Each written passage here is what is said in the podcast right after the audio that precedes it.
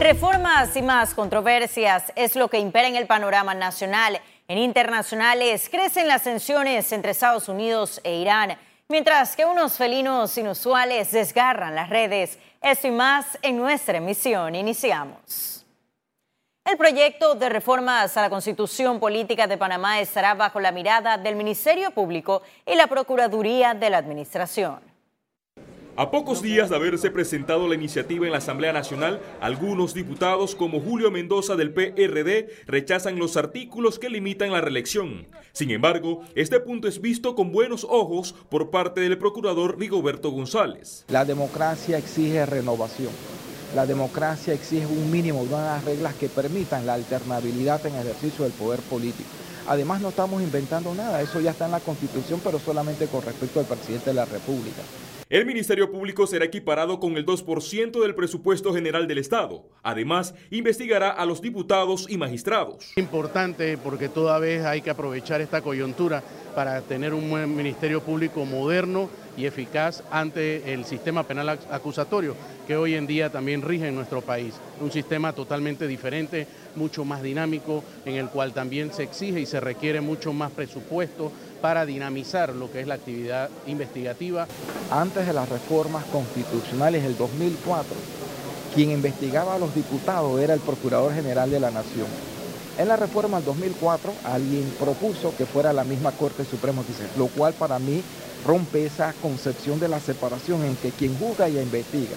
Bueno, eso es lo que se está proponiendo nuevamente el documento sin fecha de consulta apenas inicia el debate donde la ciudadanía espera una modificación consensuada en la Comisión de Gobierno.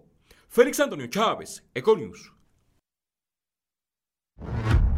Y la procuradora Kenia Porcel expresó su preocupación por el retiro de más de 20 funcionarios de la Dirección de Investigación Judicial que colaboraban con las fiscalías anticorrupción y denunció presiones para dejar el cargo.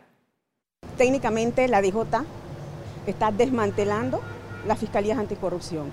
Y lo debo decir así, muy preocupada en base a toda la información que he recibido hoy por parte de las fiscalías anticorrupción, eh, porque el equipo de la DIJ que nosotros teníamos aquí es un equipo que se trabajó con confianza, un equipo, como bien señala la ley de la DIJ, es el policía investigativo del fiscal. Este equipo realizó un trabajo fundamental en la lucha contra la corrupción. Todas estas investigaciones en donde se logró recuperar más de 420 millones de dólares, eso es parte del trabajo de esos héroes anónimos que están allá arriba y que lamentablemente hoy en vez de dárseles un reconocimiento, lo que está ocurriendo es que eh, están saliendo del sistema. Y en respuesta a las declaraciones de la procuradora, el presidente Laurentino Cortizo aseguró que no se está desmantelando a ninguna institución en la celebración en honor a Santa Librada y antes de viajar a Estados Unidos, donde se reunirá con importantes ejecutivos de 40 corresponsales bancarios internacional y calificadoras de riesgo, el presidente Cortizo no escapó a los cuestionamientos de periodistas y defendió el retiro de funcionarios de la DIJ de las fiscalías anticorrupción.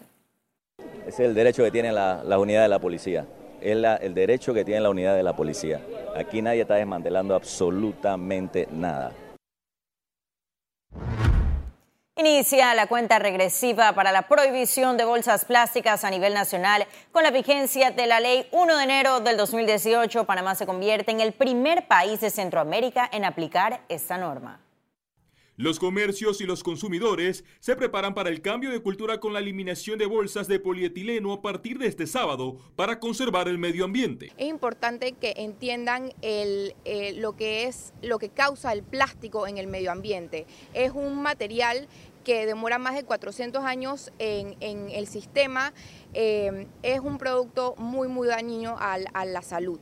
Los supermercados, farmacias y establecimientos comerciales venderán las bolsas reutilizables. Sus precios oscilan entre 50 centésimos a un dólar, dependiendo el tamaño. En nuestro país ni el 1% del plástico se está reciclando. Eh, y la mayoría está terminando en alguna parte del ecosistema, sea pues en las calles, después cuando llueve es arrastrado a las alcantarillas y de ahí termina en alguna cuenca y va a terminar en la bahía de Panamá. La Autoridad de Protección al Consumidor y Defensa de la Competencia sancionará con multas de 100 a 1000 dólares a los comercios que violen la medida. Si nosotros vamos a hacer verificaciones en todo el, mercado en, temas de los, las barroterías, los supermercados, vamos a ir a las tiendas por departamento, farmacias, eh, todo el que dé eh, mercancía de tal. Es importante también concientizar al consumidor en la utilización de las bolsas reutilizables. La nueva ley tiene como meta eliminar la cifra de 400 millones de bolsas plásticas que se produce en Panamá por año. Félix Antonio Chávez, Econews. de tenerla en el Y este domingo Mariano Rivera entrará al Salón de la Fama del Béisbol como el primer jugador con una votación unánime de Puerto Caimito a Cooperstown convertido en el mejor lanzador de todos los tiempos.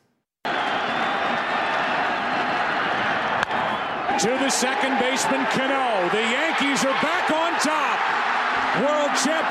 19 años de carrera, todos con los Yankees de Nueva York. Mariano Rivera ganó cinco anillos de la Serie Mundial, incluyendo la de 1999 en la que fue elegido el jugador más valioso. Fue 13 veces All-Star. Poca mentalidad como beisbolista, jamás pensé que algo como esto pudiera pasar algo, algo impresionante, algo increíble. Lo único que deseaba era llegar a Grandes Ligas y poder jugar un par de años y así poner un taller de mecánica. Mariano Rivera, el líder de todos los tiempos en salvamentos con 652, recibió todos los votos para ingresar al Salón de la Fama en su primer año de elegibilidad. Hito histórico que ninguno de los integrantes de Cooperstown alcanzó. No, no hay nervios, hay quizás no pienso que ansiedad tampoco, estoy esperando pacientemente, ¿sabe? He esperado mucho por este momento, ya que está aquí cerca, pues no creo que vaya a tratar de empujarlo, simplemente tratar de, gozarlo y, y tomar todo momento que pase. Apodado por la fanaticada como Moe, hizo inmortal el número 42 de su camiseta de los Yankees y Panamá celebrará con orgullo su inducción al Hall of Fame de la Major League Baseball. Economía. Economistas y empresarios recomiendan adenda o ahorro para evitar impacto de alza eléctrica. A continuación le tenemos el reporte. En agosto llegará la primera factura de energía eléctrica que reflejará un aumento. Expertos aseguran que usuarios no soportarán una nueva alza. Sencillamente se crea una adenda de rectificación y se puede dar una revocación financiera a cualquier tipo de aumento que se tome. Mientras que la Cámara de Comercio recomienda ahorro de energía, señalan que una adenda o subsidio afectaría más las finanzas públicas. A nivel residencial, lo que las personas tendrán que hacer es un ajuste en su consumo, bajar un poco el uso de diferentes aparatos electrónicos o eléctricos eh, y esa es una manera como las personas van a poder, digamos, este, poderle hacerle frente aparte de ese incremento. Por su parte, la Secretaría de Energía apuesta por uso de energías renovables para enfrentar cambios de tarifas. Cuando estamos hablando de fuentes renovables, el precio de ese consumo no depende del combustible fósil, Así que más o menos eso ayuda a que se estabilice la tarifa de allí en esa proporción hacia el futuro. Ese es parte de los beneficios grandes que tiene, no nada más que el ambiente. El gobierno deberá analizar cuál es la alternativa viable para evitar que el aumento a este servicio altere más la economía. Ciara Morris, Econews. Y el superintendente de Seguros y Reaseguros señaló que se debe sacar la política de la designación para ese cargo. El regulador José Joaquín Riesen señaló que el puesto de líder para esa superintendencia debe ser sometido a concurso técnico y que participen personas con la experiencia y los requisitos necesarios sin vinculaciones de partidos políticos. Aseguró que de esa manera se evitaría la generación de conflictos de interés en un ente regulador. Bueno, eso es por ley, es potestad de él, pero es distinto que él lo designe a que le lleven un proceso de selección técnica y que él pueda elegir dentro de un proceso bien definido, bien estructurado, sustentable. De hecho, hay, hay modelos como, como Chile, donde son figuras donde hay, hay tres, tres cabezas, uno lo designa el presidente y lo otro lo, lo, puede designar otro órgano del Estado. Lo que, está, lo que se busca con esto es fortaleza, por un lado, y transparencia por el otro. Y la Cámara Panameña de la Construcción criticó que no se haya realizado el proyecto de embalse el río Indio para enfrentar escasez de agua. El gremio constructor explicó que se trata de un proyecto que se viene discutiendo desde el año 2014. El ingeniero Manuel González Ruiz aseguró que el expresidente de la República, Juan Carlos Varela, en su momento señaló que esa obra era un tema para desarrollar a la brevedad y no fue así. CAPAC responsabilizó a ese retraso de los primeros efectos de escasez de agua que se registran en el país. Sin embargo, pasaron cuatro años y no se hizo absolutamente nada. Si ustedes analizan y toman, eh, ven los datos que se han obtenido con relación a ese proyecto, eh, su duración hubiese sido entre construcción, eh, perdón, planificación y construcción, hubiesen sido cuatro años. Hoy estaríamos hablando de las bondades de ese proyecto y no de la necesidad que se tiene de que se inicie lo más rápido posible. Y ahora sí ha llegado el momento de conocer un resumen de la jornada bursátil de este viernes 19 de julio. Iniciamos. El Dow Jones cotizó en 27.154 con 20 puntos, baja en 0.25%.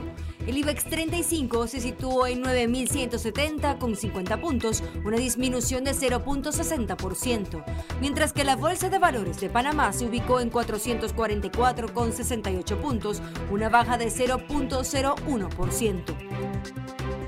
Ahora veamos en detalle el volumen negociado en la Bolsa de Valores de Panamá.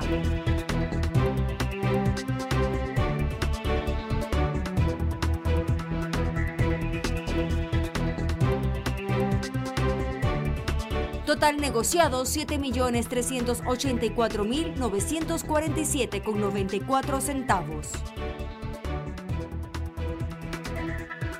Y en breve estaremos de regreso con las notas internacionales, pero recuerde también puede seguirnos en vivo desde su celular a través de la aplicación de Cable on the Go. Solo descárguela y listo.